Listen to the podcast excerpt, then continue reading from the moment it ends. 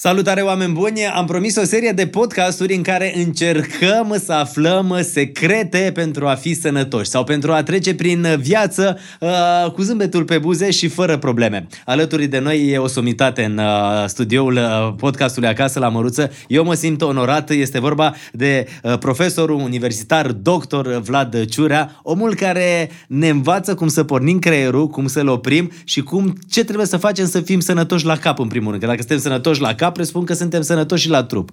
Mă bucur mult de tot și mă simt onorat. Felicitări. Mulțumesc mult de tot. Am pus un pahar de vin roșu pentru că dumneavoastră mi-a spus în felul următor. Studiile arată că vinul roșu este singurul care te ajută la creier. Poți să mă ajute?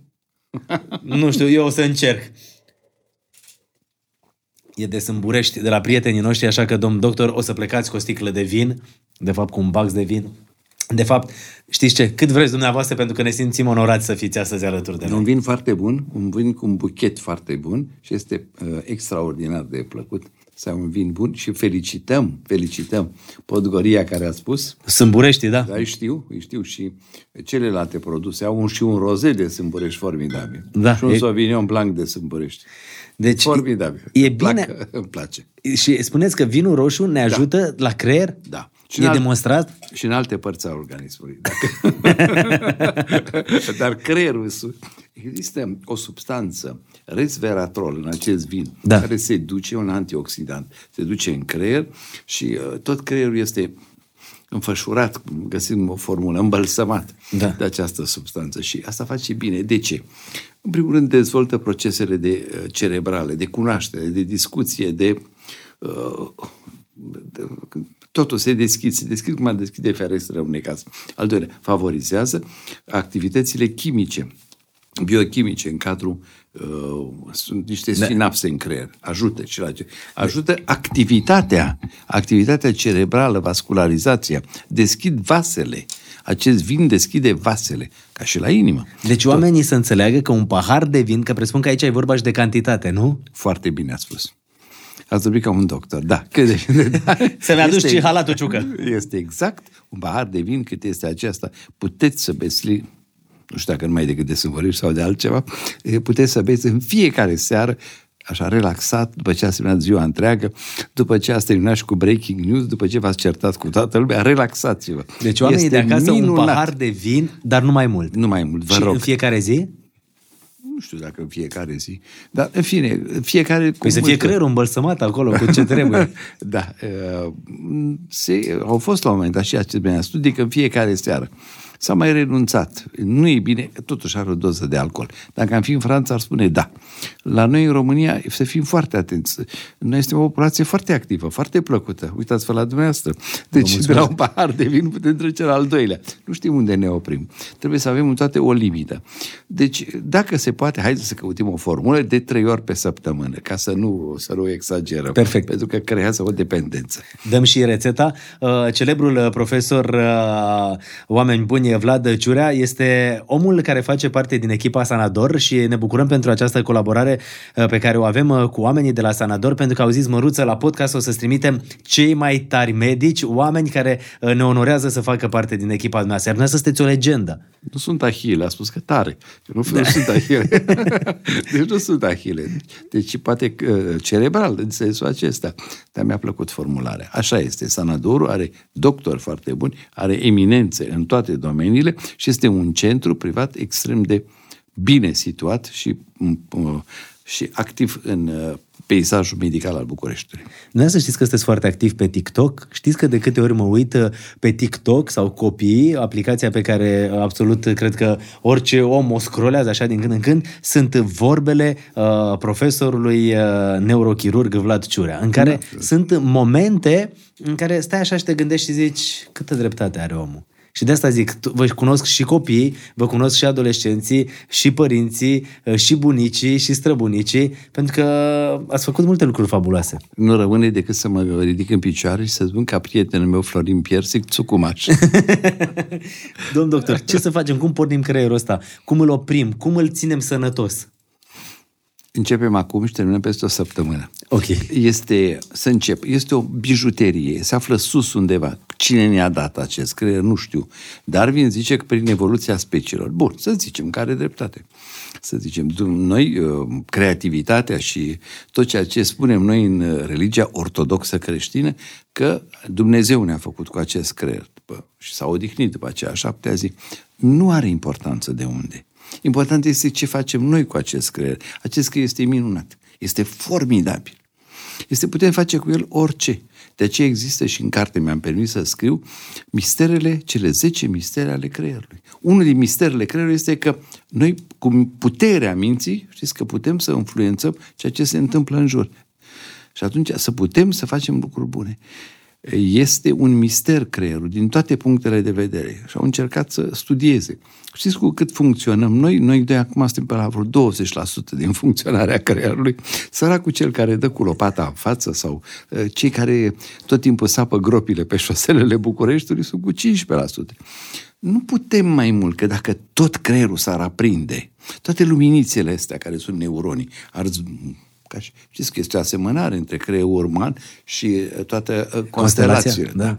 Mai mult, niște celule în creierul uman care se numesc astroglie. Și acolo sunt astre.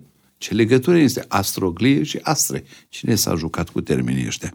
Ori când vezi toate constelațiile acelea formidabile, care bubuie și care te luminează, mergeți pe un munte și uitați-vă în sus, în aer curat. Ce se întâmplă sus? Asta se întâmplă și în creierul nostru. Toate luminițele merg. Ori dacă în filmul Lucy a arătat clar că dacă creierul funcționează la 60%, toate luminițele pornesc și se zguduie. Înnebunești dacă merge mai mult. Dovadă că, în general, geniile trec în altă lume. Câinele din frunte turbă, se spune în limba română. Sunt și genii. Uitați, avem și la Primăria Capitalei. Nu reușește ca geniu să performeze ce avem noi. 2 cu 2 fac 4. Pentru că avem nevoie de... Una e să fii pe pământ pragmatic, alta e să fii geniu în mediul tău. Ca Albert Einstein. Da. Deci, asta este creierul. Deci noi cât ne folosim creierul ăsta? 20%? Acum, cam 20% astăzi, că suntem la sfârșitul zilei. Dar da. Nu e nimic important. Ajunge, pentru că o parte trebuie să odihnească, e și normal. O parte se odihnește, o parte este activă și își reiau activitățile. Este fenomenul de neuroplasticitate, se numește. E fantastic fenomenul. Și care sunt aceste 10 mituri pe care le găsim și în carte? În care carte? Că mi-ați adus două cărți pe care vreau să le prezint și celor de acasă. Cea care aveți în dreapta. E cartea nouă. Acum a apărut? Acum a apărut. E proaspătă, se simte. Alexandru Vlad Ciurea, profesor universitar, doctor neurochirurg, Sănătatea creierului pe înțelesul tuturor. Îmi place cum sună asta, pe înțelesul tuturor. Așa am spus special, ca să poate fi citită. Exact, de toată lumea. Dacă eu folosesc niște termeni de, cum am spus mai înainte, neuroplasticitate, plimbă, domnule, ursul, ce minune aia! Da. Ce să înțeleg eu din plasticitate? Adică vreau să spun că creierul se poate adapta din mers. Deci, oameni buni, trebuie să știți că această carte deja se găsește în librării, iar dacă vreți să știți cine scrie pe spatele cărții, este unul dintre cei mai tari actori și unul dintre oamenii pe care îi iubesc foarte tare, Horațiu Mălăele, și, în același timp, părintele Constantin Necula, pentru că, iată, cum ziceați dumneavoastră, și credința este atât de importantă când vorbim de creier. Totală, din toate punctele de vedere. E un capitol, știință și credință. În carte se pleacă de la ceva foarte simplu. Ce e acest organ pe care îl avem? Care e structura lui? Trebuie să spunem câteva cuvinte. Dar spun pe înțelesul tuturor, nu se folosesc termeni foarte, foarte științifici. Adică să înțeleagă și Cătălin Măruță și toată lumea. Vă mulțumesc mult de tot. Așa, și are și poze? Are și câteva poze. Are și poze, chiar am nimerit. Nu m-au lăsat cu multe poze. Și apoi cartea ajunge la ce? La ce a spus dumneavoastră mai înainte. Cum putem să ținem acest creier tânăr? Care este structura lui? Cum putem să-l ținem sănătos? Sănătos, asta e foarte important. Care sunt bolile vasculare de care știm ale creierului? Care sunt bolile neurodegenerative? Adică devii treptat scazi în funcționalitate și ajungi la bolile acelea grave de tip Parkinson, Alzheimer. Este descris acolo. Ce facem? Pentru că lupta nu se dă să le tratăm. Cea mai mare greșeală să așteptăm un tratament, să le prevenim. Și putem să le prevenim. Apoi se dă misterele creierului, în care am spus știință și credință, neurochirurgia ca specialitate mai specială și ultimul se referă la bucuria de a trăi. Haideți să le luăm pe rând, așa că e de discutat. Spuneți-mi misterele astea, deci... sunt foarte multe. Spuneți-ne, așa să înțelegem din podcastul ăsta, ce trebuie să facem să avem un creier sănătos? Din podcastul ăsta înțelegem primul mister al creierului, care se numește conștiință. Eu mă aflu aici, vorbesc cu dumneavoastră, tot organismul meu funcționează, sunt conștient că mă aflu aici. Conștiința este o producție a creierului uman. Un prieten care l-ați avut aici la podcast, domnul profesor Constantin Dulcan, spune conștiința este secreția, produsul creierului. Mm-hmm.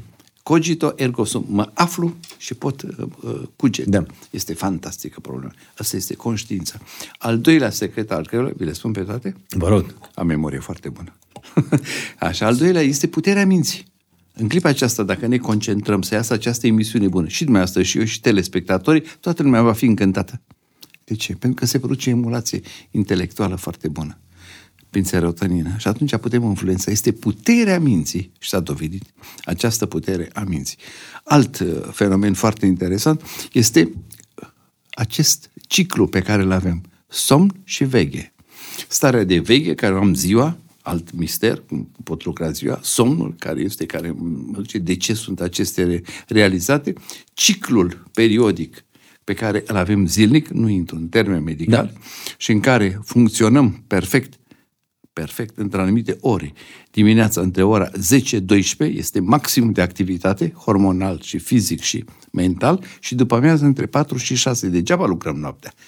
Nu funcționează creierul. Sunt mulți care învață noaptea. Știu. Pentru facultate. Sunt mulți care zic că ei noaptea lucrează cel mai bine. Deci nu este liniște, probabil, în jurul lor.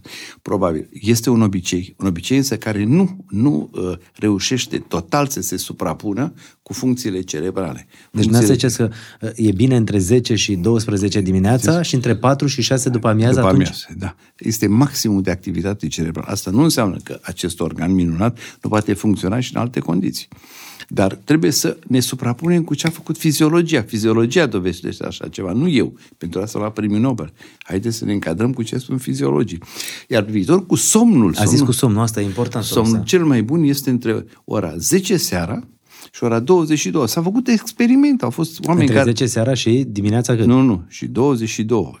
Adică de la 22-24, scuzați. Da, de asta. Deci 22-24, 10 și 12. Cel mai bun somn. Experimentul s-a făcut pe aparate care au produs un somn și fiziologic și un somn artificial și au fost tot felul de zgomote în jur. S-a constatat că cel mai bun somn este între orele respective. Au fost și înregistrări pe EEG. Se spune că se refac neuronii, adevărat? Da, este adevărat. Deci între ora 22 și miezul nopții și 24, deci dacă dormi, te odihnești. E foarte bine. Dar nu adormim așa repede, domn profesor. Faceți o încercare, eu reușesc. Dar oamenii aia de la țară, care sunt la Târgu Jiu, la dumneavoastră, da, care sunt cu părul negru, Cătălin, sunt cu părul negru, sunt cu toți din singură, vorbesc frumos, mănâncă prază.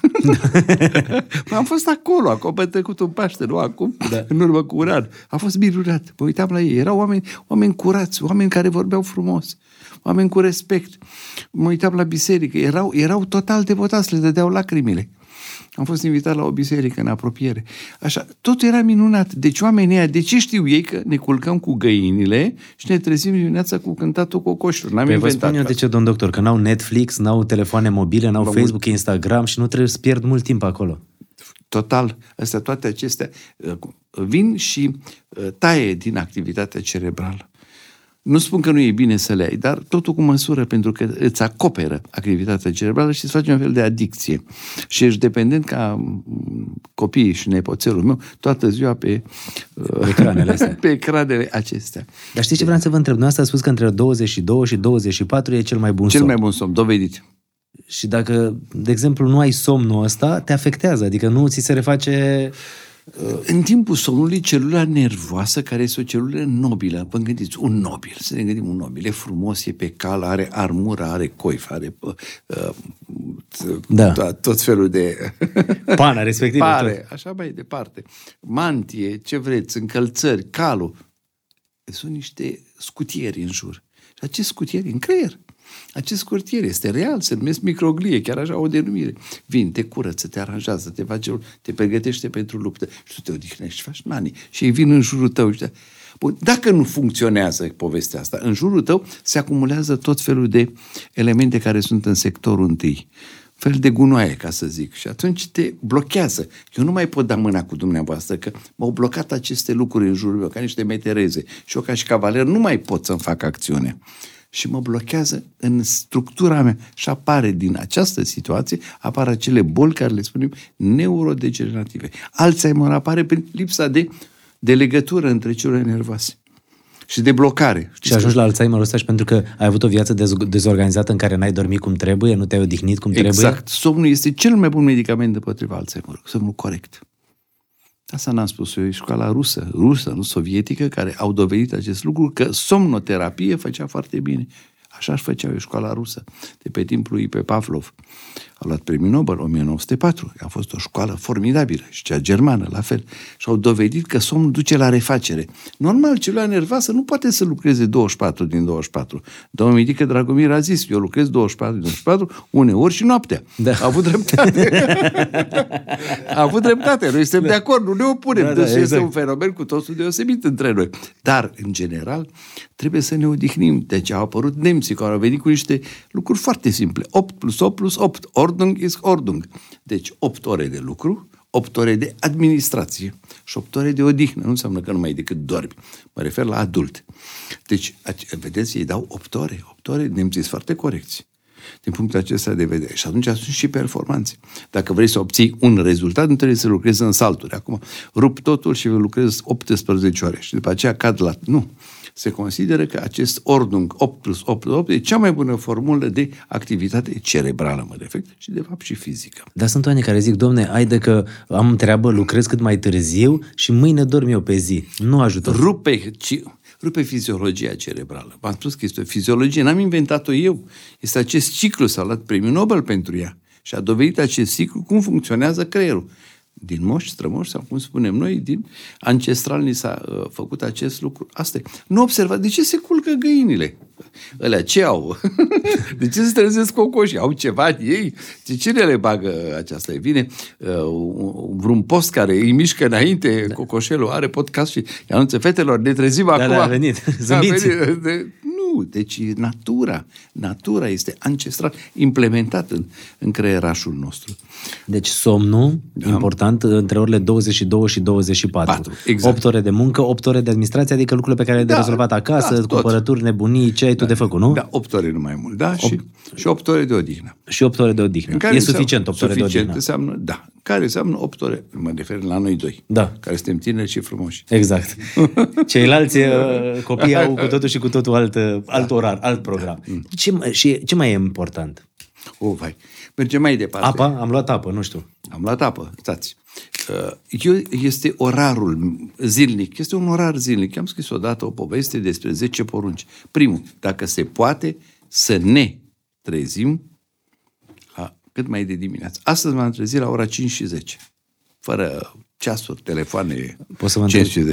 Să nu pară nepoliticos. Nu. Noi filmăm acest podcast la ora 19 și vreau să vă întreb dacă ați dormit la prânz. Am picotit. Am ațipit și am vrut să ațipesc. Mi-am impus. Pentru că vreau să vorbim și de somnul ăsta de la prânz, care dacă e important. E foarte important.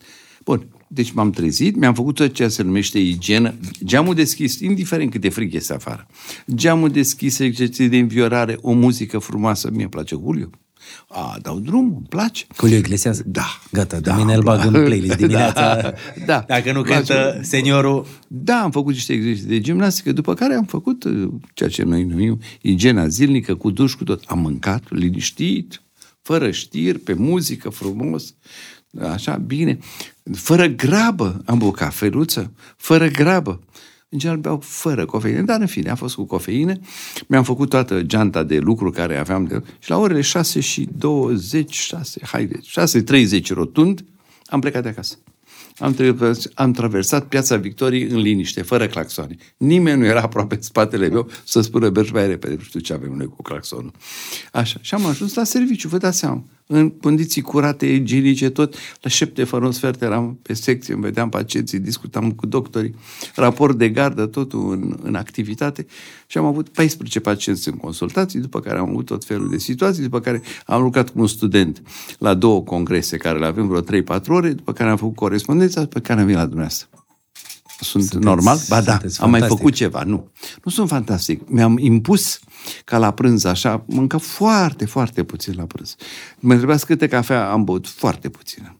Foarte puțin. Am băut de dimineață și am mai băut pe la ora 3-4, dar puțin, încerca să nu depind de cafea. Că este un drog care îți dă dependență. Nu spun că nu e bun.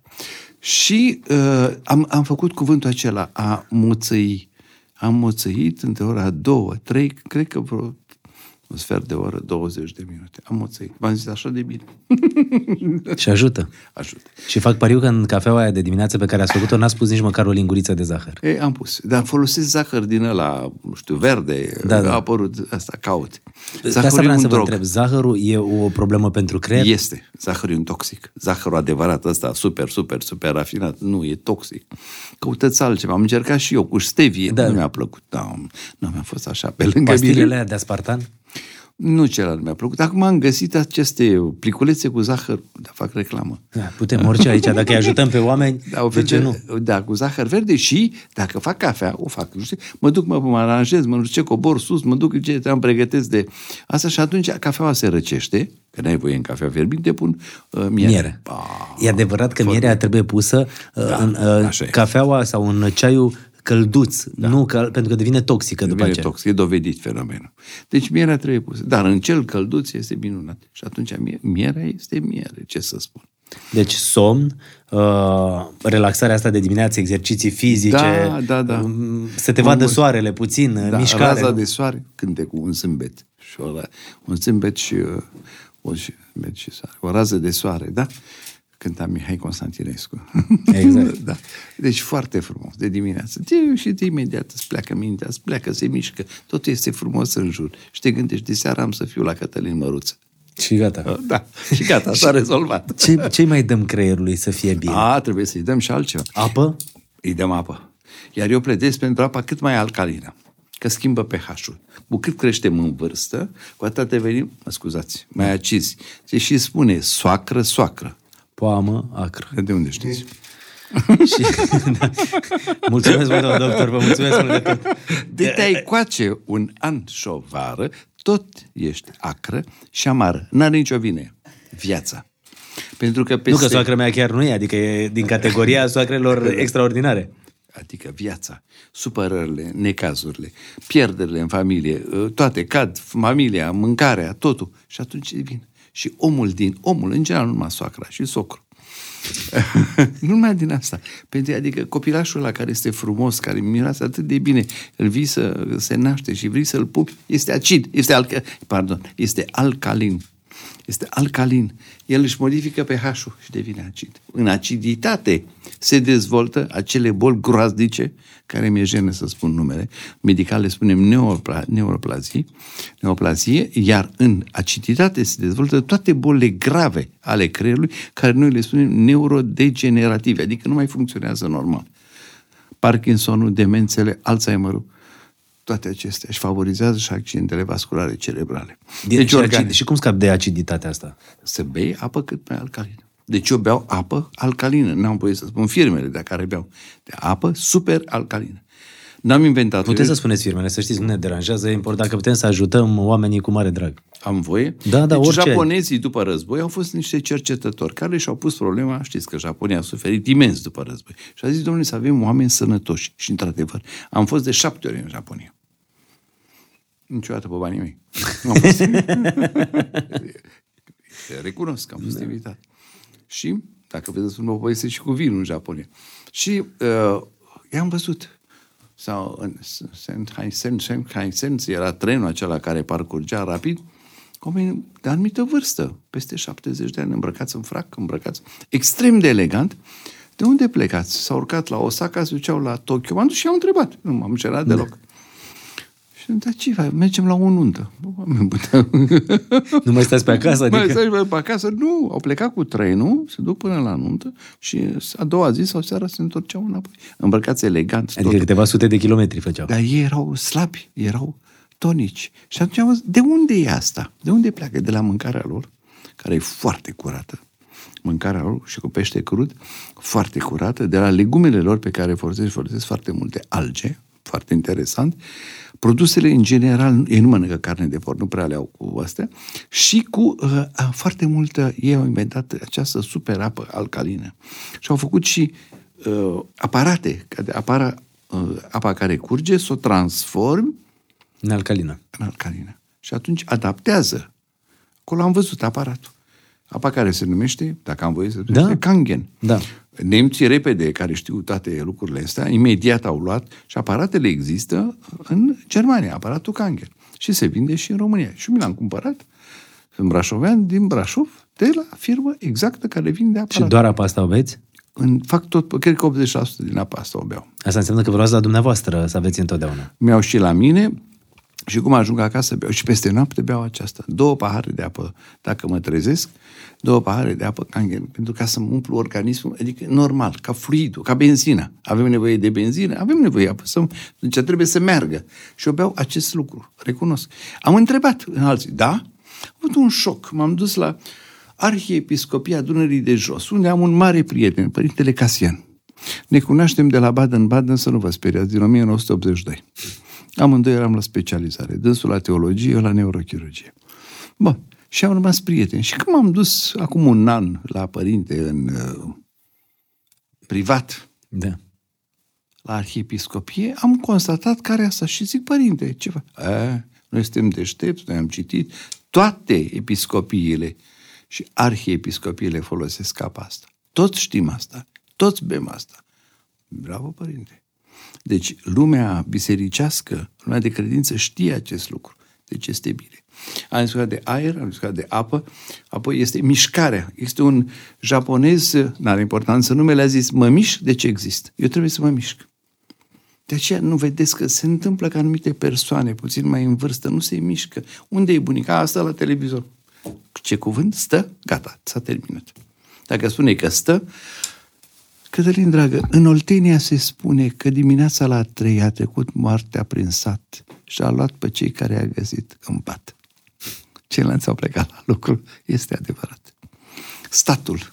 Statul înseamnă sedentarism, înseamnă boli și de aici începe. Tensiune, diabet, colesterolul ăsta, care toată lumea are colesterol, de unde este? Un șoc așa, o poveste. Și toate bolile se adună. Insuficiență vasculară, insuficiență venoasă, etc. Și din doctor în doctor. Și îmi vin și mie cu liste de 12, 14, 20 de medicamente. Care e cel bun? Toate se bat cap în cap. Staționare. Deci acest japonez a zis, mă mișc, de ce există? Trebuie să mă mișc. Și zilnic, indiferent dacă ai sau n-ai timp, trebuie să faci mișcare. Trebuie să mă mișc pe... În primul rând mă mișc pe culoarele spitalului, pe scările spitalului. Una, două mă mișc pe ele și îmi fac mișcare. Îmi fac număr de pași. Este foarte important. Deci, mișcare. Am trecut. Apoi, contează foarte mult alimentația. Alimentația, am scos... Pare foarte rău, dar am scos toate mâncărurile grele, am scos toate slana, îmi pare rău, de 2 ori pe an. Dar mulți că slana asta este bună. Da, în cantități mici. În cantități mici, că te ajută și la creier, că e bună. Da, și... da. Dar cantitatea contează. În orice cantitatea e importantă. Da, cantitatea în cantități mici este bună, ca și peștele gras. Foarte bun. Somonul gras este bun pentru creier. Deci, da, în cantitate, să nu fie multă, da. Toate lucrurile acelea super condimentate, toți cârnații îmi plăceau formidabil. În Brașov este o cultură. Și gata, i-ați dat la o parte, nu? Treptat am albit și am dat la o parte. Nu mai poți. Una este, cum sunteți dumneavoastră, tânăr la 20 de ani. Bine, 21 și alta este, eu puțin așa, la 25 trebuie să mă mai gândesc și la ce mănânc. Nu mai poate digera stomacul, nu mai poate digera ficatul. E și normal. Este și normal. Apoi, ne umplem de toxice. Vă dați seama că ne umplem de toxice. Contează foarte mult această alimentație, cât mai curată, și contează foarte mult și mișcarea, să ne mișcăm. Ce nu trebuie să lipsească din alimentație? În primul rând, nu trebuie să lipsească fructele, nu trebuie să lipsească semințele, nu trebuie să... Mă refer la creier. Nu trebuie să lipsească aceste, de exemplu, nucile. Semințele de oflea care sunt la îndemâna oricui. Sunt 3 elemente care au descoperit poporul sfânt, poporul ales, da? Cele 3. Sunt busuiocul, da. Dar sunt ceapa, usturoiul și busuiocul. L-au descoperit ei. Dacă ei sau persanii, nu știu.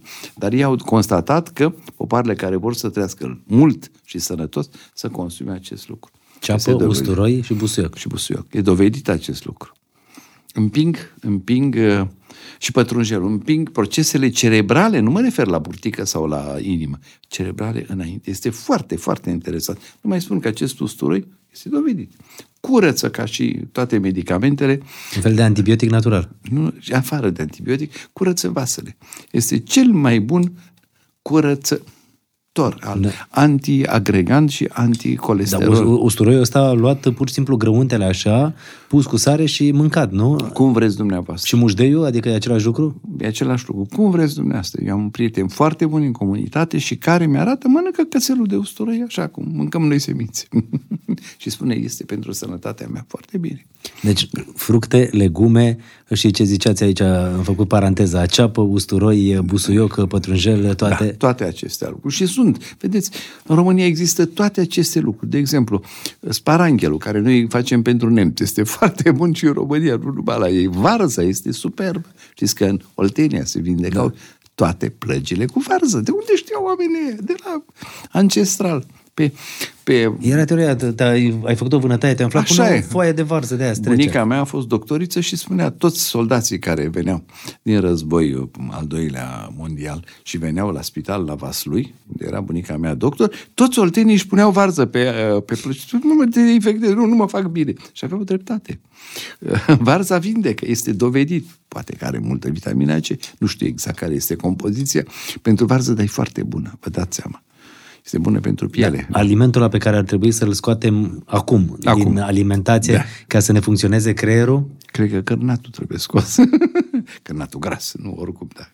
Cei mari mititei îmi pare foarte rău. Este mare amator de mititei. Dar până la vârsta dumneavoastră, după aceea, nu măsură. Măcar de poftă, unul așa, nu? Depinde când treceți de vârstă, puțin mai încolo, o bază mai încolo, dar de poftă, sigur că de poftă. Nimeni nu spune că de poftă n-avem voie. Asta e problema la noi, cred că cantitatea e foarte importantă. Am văzut doi tineri la un restaurant pe malul lacului Floreasca, nu știu dacă am voie să spun. Da, orice putem să spunem aici. O terasă superbă, îi spune Diesel. N-are nicio legătură, Diesel. Și acolo am văzut doi tineri frumoși ca noi doi și așa cu un morman de carne. Nu știu cum îl dovediți. Dar nu se poate că să vedeți. Unde se duce toată cărnăria aia? Vă dați seama, în burtă, nu? Și din burtă unde se duce? Deci este îngrozitor. Adică elimine niște toxine care alea se duc la creier. Sigur că da, sigur. Iar carnea asta roșie, tare, care vine, vă dați seama că este toxică, numai și pentru ficat, și pentru organism, nu poți să digeri totul. Și să nu uităm că afară, al doilea creier al organismului, știți unde este? În intestin. De aceea, noi trebuie să gândim foarte bine ce se întâmplă jos acolo, în partea de jos a corpului omenesc. Deci intestinul ăsta trebuie să funcționeze. A funcționat intestinul, este minunat. Se spune că moartea vine din colon. Da, așa? Exact cum ați spus.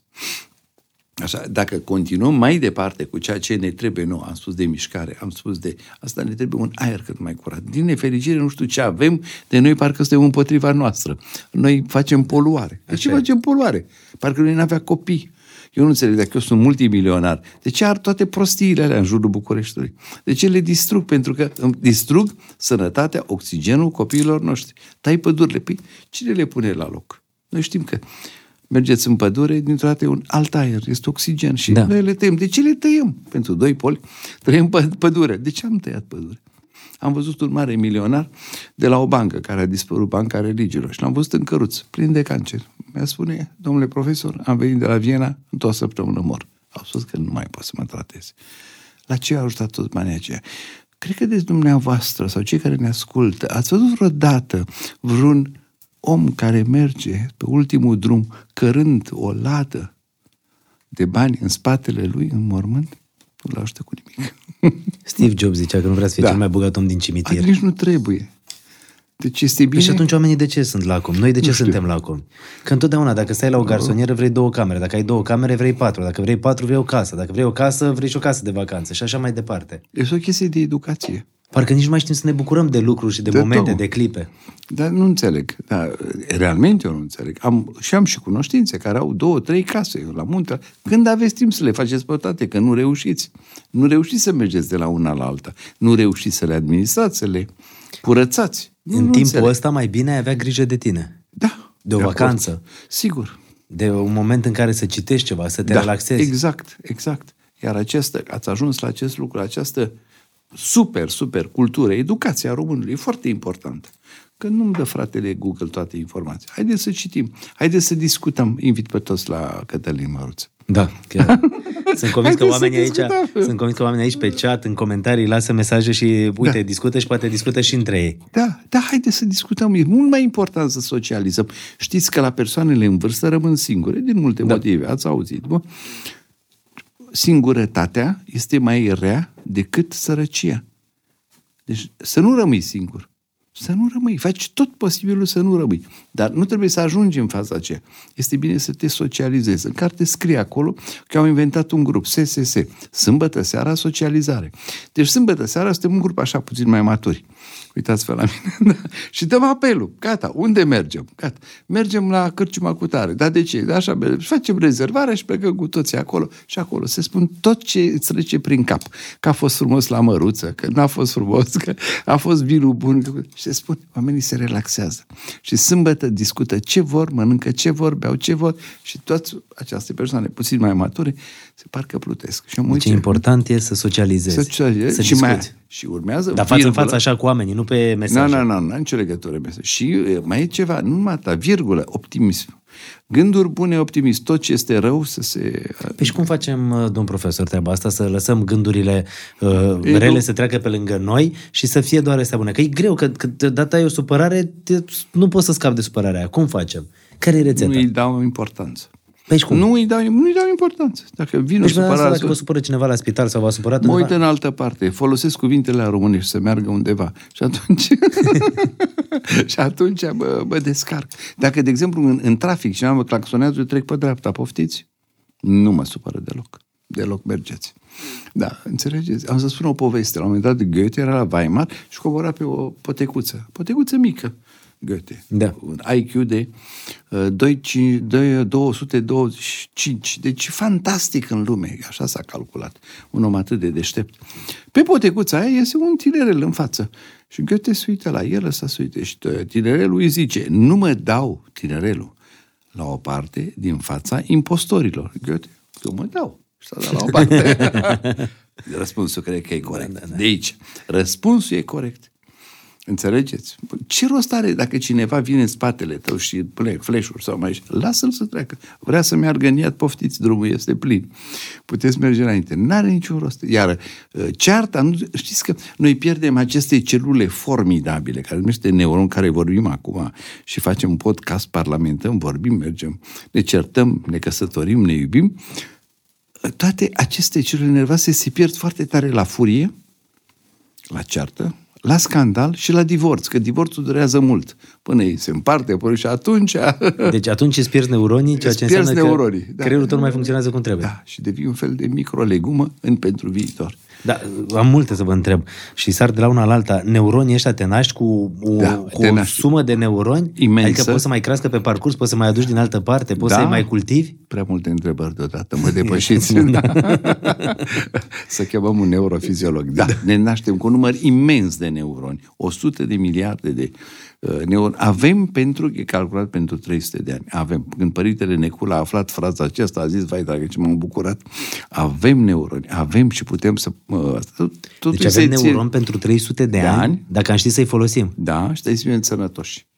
Pentru asta îmi trebuie oxigen, cum am spus, nu poluare, pentru asta îmi trebuie sânge curat, nu la fel scandal și alte lucruri, pentru asta îmi trebuie nutriție favorabilă, îmi trebuie mișcare, poți să-i țin în funcțiune să meargă. Și acum sunt oameni care zic, Doamne, dar stăm în orașele astea care sunt foarte aglomerate, n-avem ce să facem ca să fie mai curat. Cum? Avem. Stai la muncă 5 zile și apoi 2 zile te duci la munte și ajută treaba asta? Sigur că ajută. Oxigenarea de la munte ajută formidabil. Deci, adică dacă ai un weekend liber, în loc să stai aici, mai bine te duci într-o drumeție. Du-te, dar chiar, și la Snagov, duceți-vă oriunde vreți, oriunde, să stați la mare, la munte, la ce vreți, la cei care merg la pescuit, mergeți oriunde să ieșiți din București, că e un oraș toxic. Nu e numai București, toate capitale. Dar noi nu știu ce avem, că parcă special poluăm acesta, iar pentru copiii noștri și pentru noi, noi care suntem adulți, să rezistăm, dar copiilor ăla în creștere, s-a dovedit acum că da, creșterea numărului de cazuri în București e reală, de toate aceste boli grave și neoplazii, după cum am spus, se datorează poluării, au crescut. Deci cel mai mare milionar, dacă vă spun și un nume, are mama, nu știu mai ce, are soacra bolnavă de cancer și mă întreabă de unde? De la ce ați făcut dumneavoastră, că ați poluat. Da? Zic, da, de acolo este. Deci noi distrugem natura și distrugem acest peisaj formidabil pe care l-a avut România și acum, distrugând și pădurile și tot, luăm oxigenul cui al nostru și a copiilor și a oamenilor mai în vârstă. Da. Deci, practic, dacă muncim într-o săptămână 4-5 zile, să încercăm o zi să fugim undeva. Ajută și chiar dacă e o zi. Să fugim oriunde, să stăm în aer curat. Și sunt atâtea zone de aer curat incredibil în România. Încă avem aer de zone curate. Și putem să ne bucurăm. Deci aer, alimentație, somn, mișcare, apă, mișcare. Da. Ce mai? Gândurile bune, starea de optimism. Da. Starea de optimism, non enervare, non supărare. E greu, domn profesor. Ba da. Șefa mea, care era o doamnă puțin mai mică așa de înălțime și a fost șefa mea mai mulți ani, a făcut neurochirurgie pediatrică cu dânsa, îmi spunea, zice, să ții minte că inima e mică și fundul este mare. Și într-adevăr, avea un fund foarte mare. Da? Și așa le punea pe toate la fund. Mă interesează, le pune la fund. Adică orice-ți prea bine, mă lasă, da. Gata. Cu nepăsare așa, da, nu? Cu nepăsare. Deci, să nu te consumi. Dacă poți să nu te consumi, este foarte bună chestiunea aceasta. Menținerea acestui ritm de activitate, somn, veche, pe care l-am spus, în activitatea 8 ore, crearea unei educații cerebrale foarte bune. Știți că nu știu să înjur? Cu mare efort m-am educat. Să nu înjur, pentru că fără să vrei, vii la Măruță și îmi spui Cătălin Gutare și odată dai drumul la ceva care nu vine, cum se cheamă, curge. Atunci nu trebuie să te obișnuiești. Păi nu te descarci când înjuri? Da, există și forme mult mai ușoare, da, de descărcare, da. Deci nu trebuie numai decât ca să... Sport. Acolo te descarci, acolo lași supărările. Uite, dovadă că nu mai facem sport. Ce mai bun răspunsul l-ați dat. Noi nu mai facem sport. Generația tânără e pe fratele Google și pe Facebook. Ei nu mai fac sport, nu se mai mișcă. Acești tineri nu se mișcă. De ce? Nu se poate adicția de telefon sau de tabletă. Cât de nociv e telefonul pentru creier? Total, dar este un rău necesar ca și automobilul. Este la fel. Ca și căștile, ca și tot, ca și microfonul. Dar totul cu măsură. Este bine să folosim telefonul, este bine, dar nu vorbim ore și ore. A spus o întrebare corectă. Am avut un caz, și spun și de unde, din Târgoviște, un domn super milionar, care în continuu vorbea pe telefon, mai mult pe stânga, cu dreapta scria. După vreo 12 ani de activități, construcții, nu știu mai ce, a venit la mine și zic, da, ce s-a întâmplat? Dumneavoastră vorbiți pe telefon, zice, da, pe urechea stângă, dar avea tumoră cerebrală pe partea stângă. Nu știu dacă telefonul dezvoltă tumoră, nu s-a dovedit. Cu toate că au fost o fel de... Dar sigur, dacă ai un proces care se întâmplă, telefonia mobilă dereglează zona respectivă. Adică dacă acolo ai o mică problemă, ți-o accentuează. Da, și sigur, și cei care au probleme de auz și cei care au alte probleme, amețeli, nu se pot controla, probleme de concentrare, de memorie. Telefonia super încărcată, cu 10 de telefoane. Noi dacă luăm, domn profesor, toți telefoanele de aici și vă arătăm cât vorbim pe zi, deci ea scoate poza și Ciucă ea scoate telefoane. Facem așa, un test. Da. Eu pe al meu l-am dat la o parte că astăzi chiar am făcut o readaptare. Dar nu trebuie să vorbiți, dacă dați SMS-ul. De ce să vorbiți? Timpul petrecut pe telefon. Cât ai, Florin? 5 ore și 6 minute. Azi. Până la ora asta are lăsat 5 ore și 6 minute. Întrebare, cât a vorbit pe telefon? Pe telefon cât ai vorbit, nu cât ai dat, că foarte mulți dăm. Eu de dimineața nu răspund la niciun telefon. Merg pe SMS, mă sună. Pe SMS. Da, și răspund. Merg pe SMS-uri. Nu pe mesaje. Pe mesaje. Cât ați vorbit voi la telefon? Nu știu, l-am folosit 5 ore și 15, dar n-am vorbit atât, nu știu exact. Pozași tu? Și nu vă simțiți? Ia zi, pozași cât?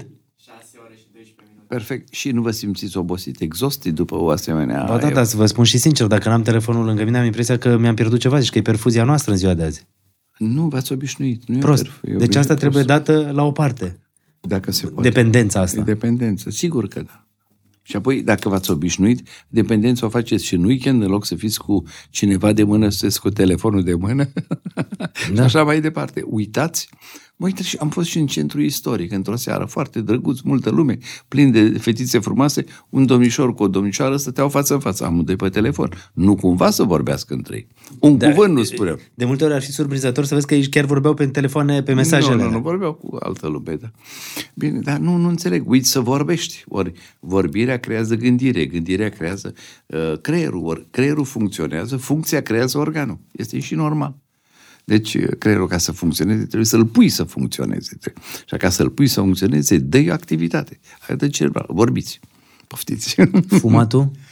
Fumatul este un drog, un mare drog. Am fumat și eu 20 de ani țigări de foi, recunosc. Nu cred, ați fumat? Da. În tinerețe? Așa, mai la maturitate. Da. Am fumat, am fost în America și acolo era un problemă poate de snobism. Dar a fost foarte frumos și m-au invitat la o țigară de foi și un patron de spital și a fost foarte frumos și pluteam și după aceea am început să-mi cumpăr eu. A fost minunat. De ce m-am lăsat? În primul rând tușeam și apoi știam că chiar dacă fumezi țigări de foi, tot este acumulare de tutun, tot undeva și inima și creierul suferă și mirosul ăla care se impregna în tine nu este bine. Deci nu sunt de acord cu asta. E foarte greu să... v-a luat 20 de ani să renunțați. Da. Dar să fii mai conștient de lucrurile negative mai pe care conștient. Le face decât noi. Păi dați seama, în fața COVID-ului, că am fost mai bine pregătit pulmonar, pentru că aveam plământul cât de cât curat față de alții care sunt fumători înrăiți, da. Nu consider tutunul, este un drog, nu-l consider necesar, dacă se poate renunța, este foarte bine, toată lumea știm ce produce acest lucru. Și nu numai la creier și la și iar în creier, vasele de sânge. Îngustează vasele, te face ischemie cerebrală. Este adevărat. Mămica mea fuma, era profesoară de matematică și spunea că prima țigară, vai, ce o relaxează și așa mai departe. Da. În fine, e foarte greu să-i spui unui fumător, nu fuma. Și cu asta sunt de acord. Partea de aici intervine această putere a minții, să te lași de țigară. Și există oameni care am cunoscut care s-au lăsat. Și de țigară și de alcool. De mâine mă lași. S-au putut lăsa. Cât trebuie citit pe zi ca să știi că pornești creierul cum trebuie? Ajută cititul? Mult. Faci tot posibil. Eu încerc să citesc cât mai mult posibil. Și îmi face plăcere să citesc orice. Și când vorbim de cititul ăsta, nu ne referim neapărat la un citit de pe o tabletă, nu? Sau... Niciun caz. Citesc din carte. Îmi place cartea. E mai sănătos cititul din carte? Sigur, carte, e adevărat, la anumită vârstă citești mai cu litere mai mari și citiți, uneori cum sunt anumite cărți care chiar dumneavoastră ați avut interlocutoare aici, le au și le și subliniez, le repet, pentru a mă reface memoria din aceste lucruri, ce îmi plac mie și, în general, seara, când mă culc aceasta, citesc o carte, mi-mi place istorie. Citesc bătăliile romane, citesc expediții, travel și așa mai departe. Dar întotdeauna citiți. Da. Și am scris și un articol despre Magellan anul acesta, la Academia Română. Am descoperit și am și zis, primul pas pe globalizare, Magellan. Că a murit 1522. 21-22, da. Uite, vreau să vă întreb ce trebuie să facem să avem o memorie bună? Să repetăm. Seneca a inventat acesta, Seneca cel tânăr. Seneca cel tânăr a fost tutorele lui Nero și a fost unul extrem de deștept. Și el l-a dirijat pe Nero foarte multe lucruri și chiar unele greșeli ale lui Nero, Seneca l-a corectat și a explicat ce trebuie făcut. La un moment dat Nero a trecut în altă lume și a început să fie crud, să fie groaznic, să fie pervers, etc. Și până la urmă l-a omorât și pe Seneca. Deci Seneca stătea seara, complet întins, repeta toate evenimentele de peste zi, nu știu cine are timp de așa ceva, și repeta evenimentele care le face ziua următoare. Și asta dura cam o oră. Asta își activa memoria lui. Este formidabil. Celălalt, tatăl lui sau unchiul lui, nu știu exact, Seneca ne spune cel bătrân, care trăia în Spania, putea să repete 2000 de cuvinte, dacă el le spune, repeta pe toate cu o memorie formidabilă. Deci e vorba de antrenament. Asta este. Deci nu trebuie să lași nicio secundă creierul să... Să-l încezească. L-ai lăsat? Te-a lăsat. în jos.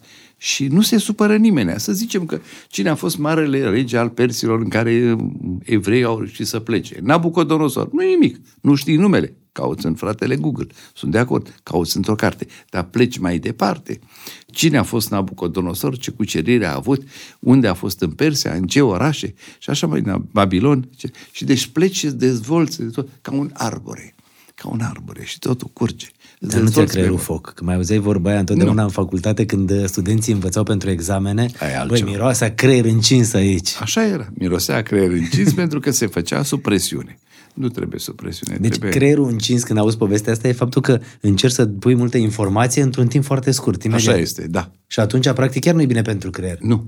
Supra-solicitarea nu ce la nimic. Bun, dar să nu uităm. Oameni, băieți tineri sau fete tinere, mai mult sau mai puțin tocelar la medicină, cât vreți, tocelar la greu, pentru că așa cerea facultatea.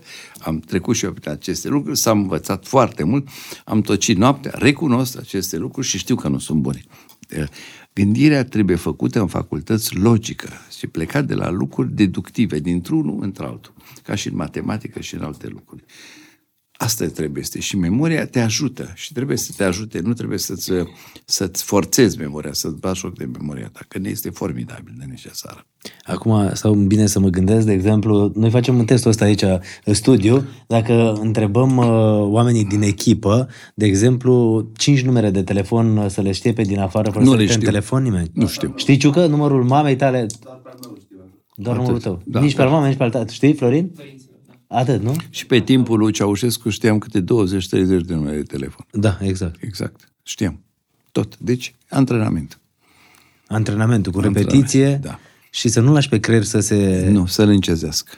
S-a dovedit că șoferii de la mașinile din Londra au cea mai bună memorie. Au făcut și teste pe o anumită zonă în creier, se numește hipocamp. Și au făcut teste și au constatat că știu foarte multe numere de telefon și le memorizează. S-au făcut antrenamente. Știu adrese unde trebuie să meargă, telefoane, și s-a dovedit că acea zonă, sertărașul în care se adună memoria, se numește hipocamp. Ori acea zonă este foarte dezvoltată în sensul benefic. Asta presupun că e valabil și la actori și la cântăreți. Formidabil la actori. Totdeauna am întrebat cum actorii au o memorie bună și am aflat secretul, nu vi-l spun. Întrebați un actor. E foarte interesant, memorizarea la actori. Dar știți ce vreau să vă întreb, domn profesor? Cum arată, domnule, creierul? Adică, dumneavoastră ați făcut până acum peste 23.000 de operații pe creier. Da. 23.000. Da. Adică dacă stai la un moment dat să te gândești, poate să fie un orășel mai mic din România. Da. În general, sistem nervos. E creier și măduva spinării și... Dar neurochirurg înseamnă mai mult decât nu doar creier. Nu doar creier. Eu am fost și neurochirurgie, sunt subspecialități. Specialitatea mea este partea cerebrală. Tumori cerebrale, partea vasculară, malformații care am avut, traumatisme cranio-cerebrale. Cred că am vorbit destul. Prea mult mă laud. Nu, trebuie să vă laudați. Da. Practic, la Sanador asta faceți în continuare, neurochirurgie. Asta fac. Și operați în continuare. Și operez în continuare. Asta fac foarte multe consultații, foarte multe tratamente care recomand, cer și discut părerea cu alți colegi de diferite afecțiuni și în continuu activitatea de neurochirurgie generală toată și specialitatea pe cea cerebrală. Și cum arată un creier? Că ați făcut peste 23.000 de operații. Spuneați mai devreme, înainte să începem podcastul, 23.500, știați... 582. Cu exactitate. Da. Cum arată creierul? Da. Acest organ care este, de fapt, destul de ușor, destul de moale, care este, știți că are o cantitate foarte mare de apă în interior și are acele circumvoluțiuni. Este...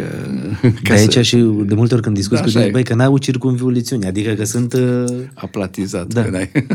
Că nu prea duce capul, nu? Că duce capul, da, așa este. Aceste circumvoluțiuni arată că omul este și mai deștept. Iar activitatea cerebrală nu constă, de fapt, în câte celule neurale ai care funcționează, cât de multe au legături între ele.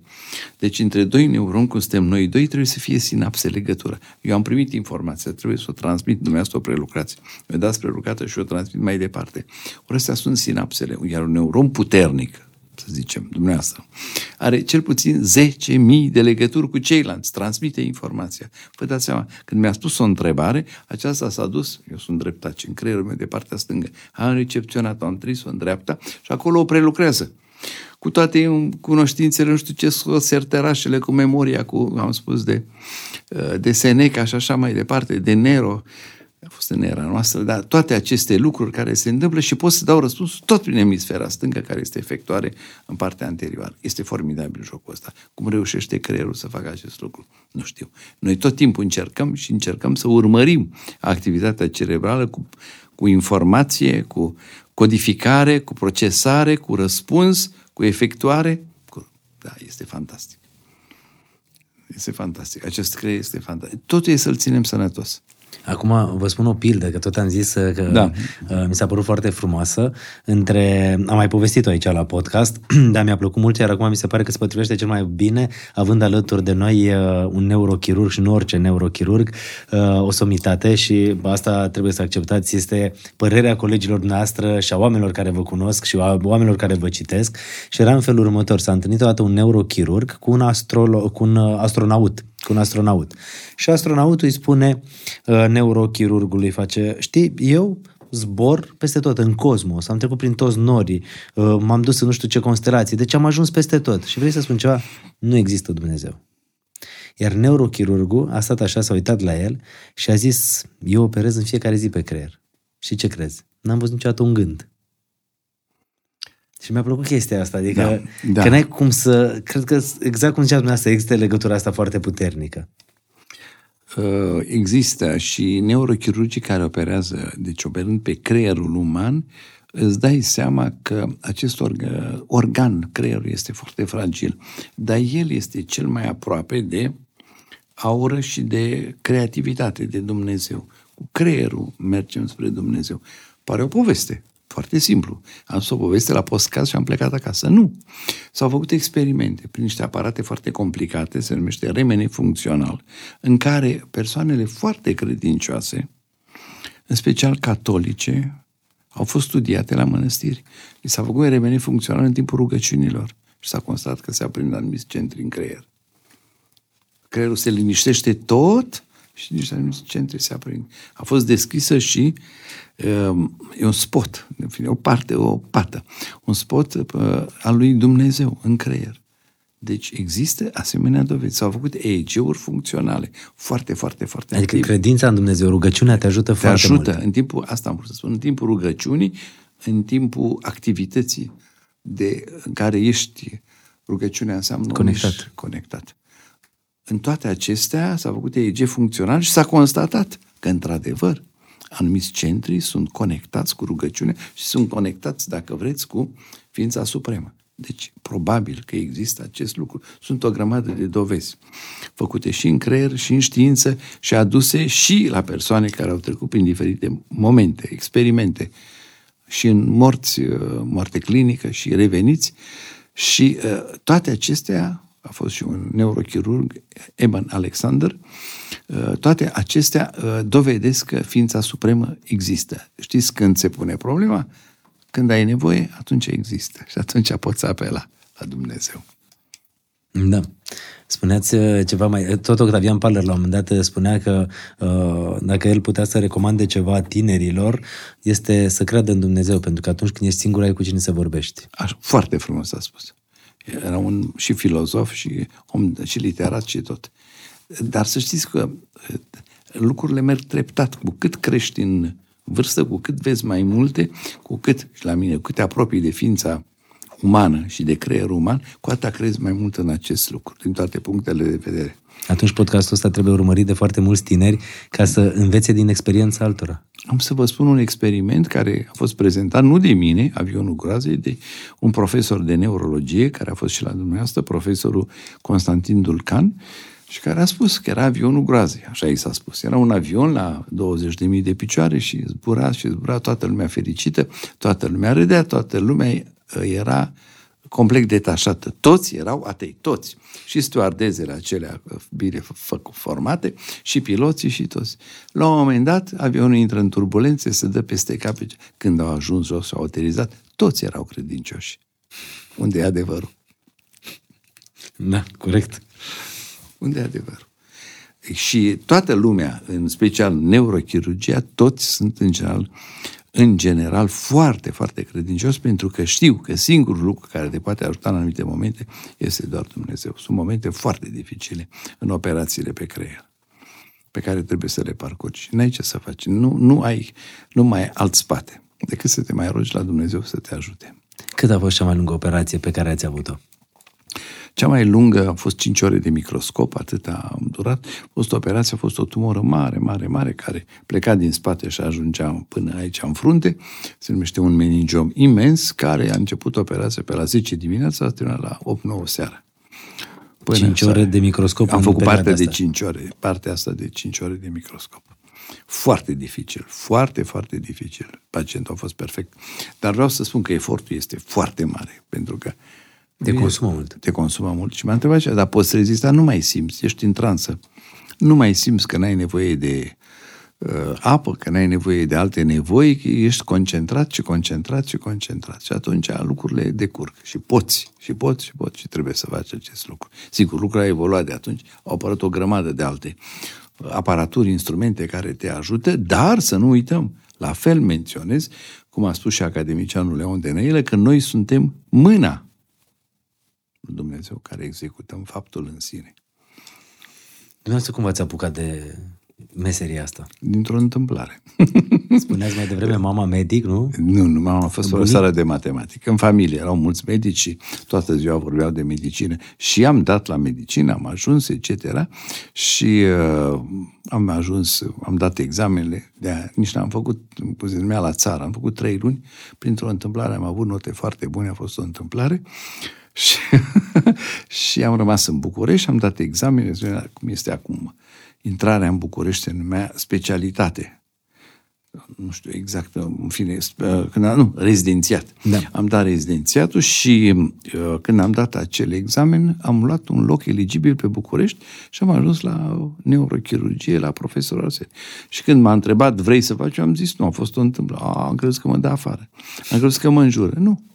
M-a luat, m-a dus întâi pe chirurgie generală, pe ortopedie și după aceea, după un an, m-a luat la neurochirurgie. Și eram la Spitalul Nou, atunci Spitalul Nou se numea Balamuc și era o frază că dacă guști un an din Balamuc, după aceea rămâi toată viața. Așa a fost. Și nu regret deloc că am făcut neurochirurgie ca specialitate.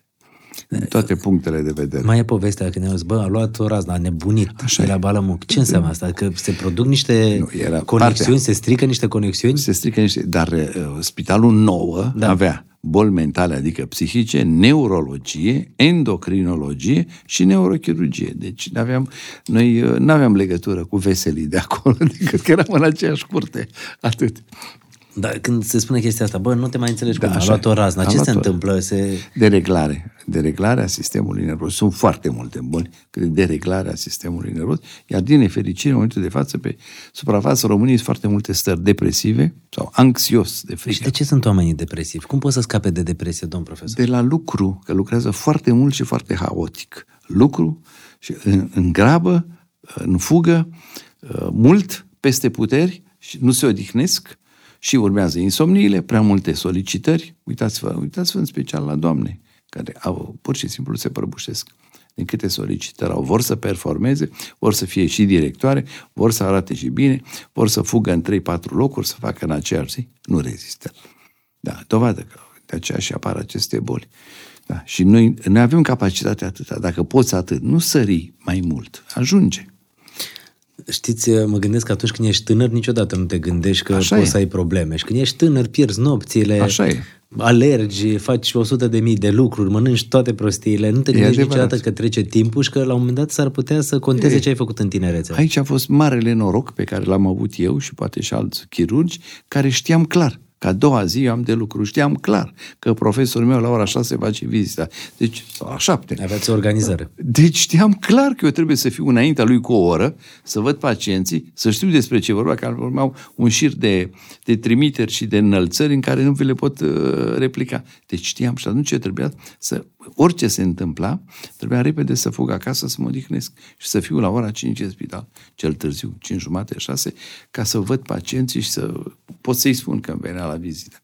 Cât de importantă e odihna, au observat-o că mereu când se poate o aduceți în discuție. Întotdeauna. Am câteva întrebări despre mit și adevăr și aș vrea să vă întreb, să ne lămuriți un pic. Sunt mulți oameni care spun, doamne, anestezia se-ți scurtează viața cu 5 ani. Nu. Anestezia actuală nu studiază. Este adevărat că la persoanele în vârstă se spune că anestezia generală omoară un număr de neuroni. Nu cred în mod deosebit că substanțele au evoluat. Și oricum avem neuroni pentru 300 de ani. Așa că nu. Dacă știm să îi ținem vii... Da, sigur. Și anestezia cu aparatele, aceasta bagă foarte mult, sigur, anestezicul, ca să te sedeze, să-ți ia și durerea, să te relaxeze. Și apoi trezirea este numai rapidă. Este trezirea treptată, în care bagă oxigen în tine. Și bagă. Și atunci cea nervoasă primește oxigen, se oxigenează. De cuptoarele cu microunde, la fel și de telefoane, spuneau că provoacă tumori. Este într-adevăr o teorie cu acest lucru, la fel că cu măsură. Eu, de exemplu, nu folosesc telefonul în mod direct, eu nu-l pun la ureche. Eu vorbesc pe difuzor. Ori pe difuzor, ori pe căști? Bluetooth sau pe căști, pe orice. Nu pe direct. E și normal. Deci mă feresc de contactul direct cu telefonul. Se spune că e bine nici când dormi în camera unde dormi? Niciun caz. Deci, dacă aici este, telefonul meu este pe la 5 metri, la 3 metri. Nu lângă mine. Deci nu e bine să ții telefonul mobil lângă tine când dormi? Nu. Poți să ții altceva lângă tine, dar niciun caz telefonul. Sunt mulți care spun că nu e bine să-l ții nici în buzunarul de la pantalon, că exact. Te afectează din punct de vedere. Exact, e anumită zonă. Este adevărat. Este dovedit și acest lucru. Nici aici la inimă. Deci m-ați întrebat ce mi se întâmplă mie. Îl pun în față și vorbesc pe telefon, dacă merg pe mașină, și vorbesc, nu butonez, am apăsat și răspund și vorbesc. Atât. Iar în rest îl țin la distanță. Nu este prieten, e o unealtă. Și unealtă aia nu trebuie să domine ea pe tine? Eu o domin. Foarte, foarte interesant. Știți ce vreau să vă mai întreb? Că e bine, deci practic să dormim fără telefon mobil seara. În niciun caz. De, nu trebuie să fie pe lângă noi. Și pentru... Legat de treaba asta, mulți spuneau, domnule, creierul ăsta îți menține sănătos și printr-o viață sexuală activă. E tot sport, nu? Nu vă pot contrazice. Nu, că la un moment dat tot am citit și să întrebăm exact. Există. Cât de importantă este pentru creier? Face parte din viața noastră. Totul face parte. Și cum ne alimentăm, cum bem, cu tot, este și acest instinct pe care îl avem. Și această parte este bine să o avem. Deci, în orice caz, nu proteste. Sunt de acord. Perfect. Am văzut poruncile pe care dumneavoastră, practic, le-ați spus în carte, iar eu vreau să mai arăt cartea asta celor care urmăresc podcastul. Alexandru Vlad Ciurea, profesor universitar, doctor neurochirurg, Sănătatea creierului pe înțelesul tuturor. Asta este cartea cea mai proaspătă. Acum a apărut, practic, și oamenii pot să facă rost de ea. Dar, în același timp, am mai avut aici, mai am de la dumneavoastră, o ediție revizuită, nu? Iarăși reeditată, Călătorii în centrul gândirii. Da. Este foarte interesantă. Dacă observați, este... Da. Creierul acela în care, de fapt, este pictat Dumnezeu. De Michelangelo și care este Dumnezeu. Incredibil. Cum a putut Michelangelo la 1511 să facă acest tablou și cum l-a gândit. Și noi încercăm să descifrăm. Am și o descoperire în pictură. Așadar, oameni buni, sunt niște cărți pe care vi le recomandăm aici la podcast, dar vrem să nu trec ușor peste povestea asta cu depresia, domn profesor. Foarte mulți tineri în ziua de astăzi suferă de depresie. E adevărat. Foarte mulți tineri în ziua de astăzi sunt epuizați.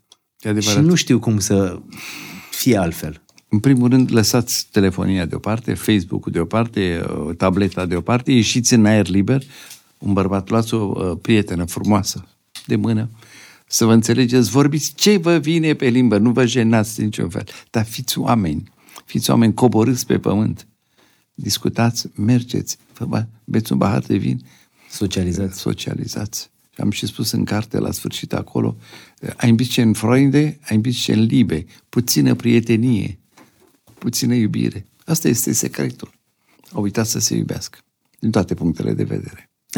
Practic să te iubești pe tine. Ne-ați spus cum arată o zi din viața dumneavoastră așa, ne-ați spus cum e dimineața când vă treziți, când vă pregătiți să mergeți la muncă, seara ajungeți în așa fel acasă încât la ora 22 să fiți în pat. Ultima masă la cât? Încerc la ora 7, dar din nefericire uneori împing și spre 8. Încerc la 7. Pentru că toate lucrurile astea sunt importante. Da. mă împinge viața să fiu după 7, dar vreau să încerc ultima masă la 7, dacă se poate, și să nu mănânc foarte mult. Dacă mă întrebați ce fac, tot posibilul să mănânc pește și mâine. M-am anunțat la un restaurant, păi mă rog, vii să mănânc pește, da. Da, și peștele ăsta în cantități prea mari nu creează alte probleme? Doamne, nu, sigur că da, la fel, totul cu măsură. Mănânc pește de plăcere, nu mănânc pentru altceva. Și asta, măsura asta mi se pare greu să o știm care e. Ba, puțină, la fel, puțină gândire, puțină problemă. Am văzut și am fost în diferite... Acum vin de la Hanover, noi avem centru de pregătire, MECA, neurochirurgie la Hanover, și un profesor care are o anumită vârstă, nu vă mai spun, m-a invitat după ce am fost acolo și am avut ușa pregătirea vreo 2 zile, m-a invitat seara la restaurant. Bun, gata, mergem, ne cunoșteam foarte bine. Unde m-a invitat? La un restaurant chinezesc, nu german, nu bavarez, nu altceva, nu cu cărnărie multe. Au fost, nu știu cum sunt la chinez, mai multe feluri. Din fiecare câte puțin. M-am uitat la ceas. La 7 parcă m-a luat, la 9:30 mi-a spus la revedere, mi-a chemat mașina și a plecat. El cu mașina lui acasă, n-a băut alcool, eu cu mașina care a chemat. Deci la 9:30 a încheiat totul. Deci, adică se poate. Totul e o cumpătare. Asta nu înseamnă că n-a intrat. Asta nu înseamnă că n-a vorbit, că n-a socializat. Și ce am discutat a fost foarte important. S-a oprit. La 9:30. În niciun caz nu a stat noaptea târziu. Dar, în general, chirurgii nu-și permit aceste lucruri. Pentru că a doua zi trebuie să realizeze ceva. Există vreun set de vitamine pe care le recomandați pentru creier? Știți cum? Nu știu, te duci și iei o vitamină, așa, zi de zi. Ajută vitamina C sau există... Ajută. Sau există toate, niște vitamine pe care, domne, uite, e bine să le luați preventiv, așa. Toate vitaminele ajută. Toate. Deci nu se pune... Toate merg și aceste substanțe pe care noi le luăm se duc și se transformă în creier în... Noi ne interesează neurotransmițătorii. Ca între noi doi în acea fantastică... Acum am o lucrare la Iași cu studenții mei. Am 8 studenți, nicio studentă în grup. E una care e de târcoare acum, vrea să intre în grupul nostru. Deci 8 studenți... Noi vorbim despre un fenomen fantastic, legătura între neuroni, între noi doi, sinapsa. Acolo e. Deci noi cum putem să împingem sinapsa înainte? Dacă sinapsa merge bine, nu facem nici boala aia, cum îi spuneam, boala uitării, că am uitat cum îi spune. Înțeleg, nu facem nici aia. Atunci noi trebuie să facem. Ce îi dăm sinapsei să fie bine? Ca să poată să facă exact ca autostrada. Fluidificare. Ca apă și ca vitamine și ca tot. Toate vitaminele sunt bune. Nu există vitamine proaste. B12 este formidabil pentru creier. Formidabil. B12. Da, sau nu trebuie luat doar în urma unei evaluări medicale? Există evaluare. Că se spune că ți accentuează dacă ai celule cancerigene, ți le dezvoltă mult mai repede. Un stimulator. E un stimulator. M-ați întrebat. Totdeauna nu există perfecțiune în lumea aceasta. Cu cât merg mai mult, cu care se întâmplă cealaltă parte. Da. De la fel, totul cu măsură. De exemplu, niște fructe formidabile. M-am uitat și la arabi. Ei sunt mari. Și aici, în București, restaurantele arabe, n-ați văzut că iau tot felul de fructe mai exotice pe care fac tot felul de sucuri. Da. Rodie. Fantastică. Peste tot, și în creier și în alte parte a organismului. Da. Dar rodia, vedeți, mango, avocado, foarte interesante, sunt pline de vitamine foarte bine, care plac creierului toate aceste lucruri. Există, când te duci să vezi dacă ai colesterol, vreo analiză pe care poți să ți-o faci și să-ți spună, da, dom'le, ai un creier care funcționează 99%, 80%, cum 20%. Să nu este RMN-ul funcțional și spune exact cât funcționezi și cât poți performa și cum este și partea de angiografie de vase și ce se întâmplă cu celule nervoase și ce se întâmplă cu centrii, să zicem, motor senzitiv, ce se întâmplă cu centrii gândirii. Adică tu nu trebuie să ai nicio problemă și poți să te duci să-ți faci un RMN funcțional, așa se numește? Da, există la Sanador, bineînțeles, nu? Sigur că da, RMN-ul funcțional. Deci e funcțional că mi-arată și mai multe mișc mâna dreaptă și mi-aparte în creierul stâng, unde am mișcat. Unde e acolo? Cât de bine am mișcat. Adică... Și cum se face RMN-ul ăsta funcțional? Adică așa, te bagă la fel în tubul ăla, în aparatul ăla, nu? Sigur. Și cât durează? Depinde de pacient. Am avut o personalitate... Adică e sănătos tu și zici, dom'le, vreau să văd cum funcționează creierul. O anumită persoană a vrut mai decât să meargă la acest centru formidabil din Germania, să meargă acolo. Ce cunoașteți? Da. Bă, haideți să mergem de plăcere. Mi-au într-un weekend și mergem acolo. El vede profesorul și zice, știi, dragul meu, aș recomanda acum un RMN funcțional. De ce, domn profesor? Pentru ca să văd pe creier există o boală acolo, avea o boală, zice, creier, să văd. Și a intrat, am intrat și eu, să văd ce-i face. Și pe remenul el punea, mișcați mâna dreaptă, mâna stângă, vorbiți, fost acum 5-6 luni, vorbiți, se vedeau și apăreau luminițele. Și vrea să vadă dacă boala este aici, în jur creierului normal, funcționează, dacă scoate boala respectivă, partea cealaltă va acoperi zona, va vindeca sau nu va vindeca. Aici erau probleme serioase. Serioase, dar nu era atât de mare boala. Dar tu ca om obișnuit poți să te duci să-ți faci un remene funcțional ca să vezi cum funcționează. Sigur că da, sigur. Ca om obișnuit, cum îți faci analizele, poți să faci acest lucru, să vezi cum funcționează. Dacă te interesează în mod deosebit. Te ajută, nu? Dacă nu, veniți la podcastul domnului Cătălin Măruță și facem o remene aici, da, corect. E mult mai bine. Dar de Alzheimer, pentru că e o boală de care auzi din ce în ce mai des oamenii vorbind. Tot a treia persoană la peste 70 de ani în Statele Unite face Alzheimer. Este una din trei persoane în Statele Unite? Peste 70 de ani. Și aflați care e cea mai mare rată de Alzheimer din lume. Am făcut acum o lucrare. În Finlanda. Nu cred. Ba, dar cred că acolo este altceva. Cred că sunt introvertiți, cred că sunt cu depresie, cred că sunt izolați și clima și lumina. În Finlanda au cel mai mare număr de Statele Unite. Unde rata de viață este mult mai mare. Adică... Una e Alzheimer și alta e viața, da. E foarte interesant. Finlanda... Deci ca să nu facem Alzheimer când o să fim bătrâni, ce trebuie să facem? Asta. Da. Unul din tratamente. Să trăiesc, domn profesor. Resveratrol. Să gândim, să fim pozitivi, uitați-vă la greci, vesel, nu le pasă, toată lumea e fericită, ei cântă. Nu știu, după podcastul ăsta cu dumneavoastră vine să-mi dau demisia de la muncă. Nu acum, mai aveți timp. Nu știu, dar adică trebuie să fim un pic mai relaxați, prea suntem agitați. Exact cum am spus. Asta are resveratrol, se duce exact în creier, ne mișcă creierul înainte. Deci, oameni buni, sperăm podcastul ăsta să vă fi fost așa pe suflet. Îmi spuneați că aveți un sfat, dacă am putea spune așa, sau un mesaj pentru cei care au urmărit podcastul nostru. Mesajul este foarte simplu și ultimul capitol spune bucuria de a trăi.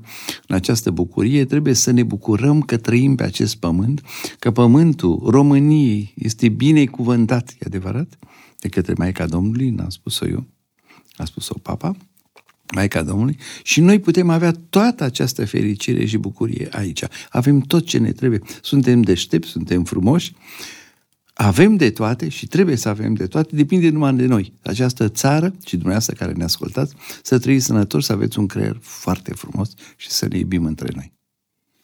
Să ne iubim între noi, ce frumos a spus-o. Oameni buni, vă recomand cartea profesorului universitar, doctor neurochirurg Alexandru Vlad Ciurea, Sănătatea creierului pe înțelesul tuturor.